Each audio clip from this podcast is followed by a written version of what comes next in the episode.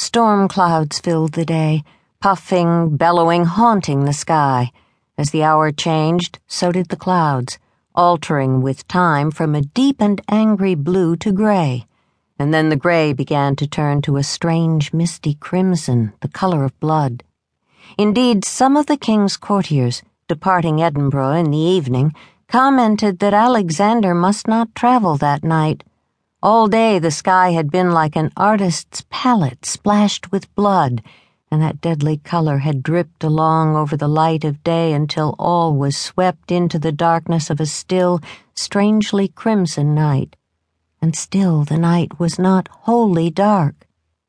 The storm that had threatened had come and what might have been the ebony of evening was highlighted by the white of a raging snow, swirling, sweeping, blanketing land and air, blinding men and beasts alike.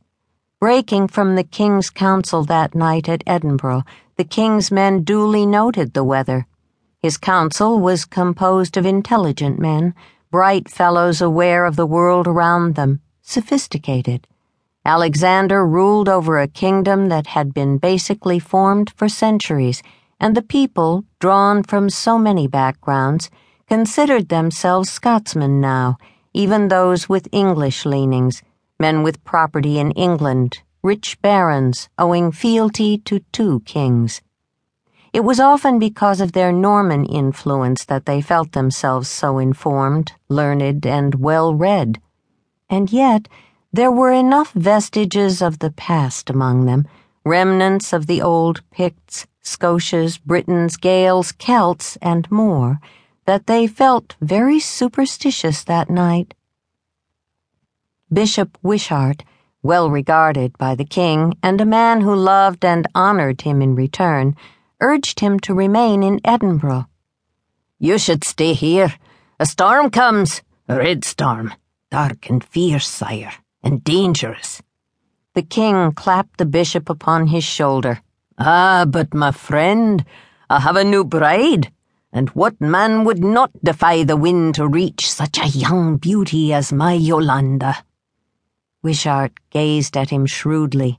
Standing tall and solidly built at forty four, Alexander III of Scotland was a handsome and robust man in the prime of his life. His first wife, the sister of Edward I, King of England, had died, as had their young sons and their daughter, the late Queen of Norway. His heiress was his grandchild, Margaret, born to his daughter and Eric of Norway. He'd had his barons sign a compact that they would honor her as Queen of Scotland should he die. A regency of six would guide the lady, should she become queen while still a child. Six with none of them a contender for the throne himself, though he might well have a favored man among the king's many second cousins. But now the king had remarried.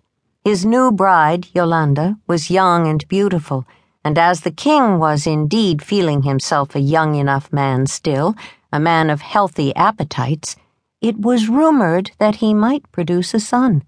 He was enamored of the young woman now awaiting him in their marital bed and though his barons had sworn to honor his granddaughter's right as heiress to the throne, it was still a king's duty to sire sons, sons strong enough to fight for the kingdom, and wily enough to hold it against greater strength.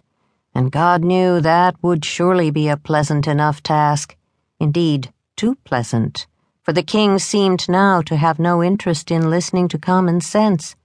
Your bride will wait another day, sire, Wishart said. Ah, my good friend, Alexander replied.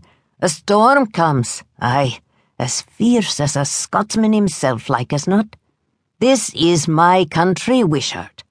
I love it for the bogs and marshes, hills and craigs, the beauty of colours in spring and summer, and the very fierceness of a winter storm as wild and blustery, craggy and windswept as we be ourselves.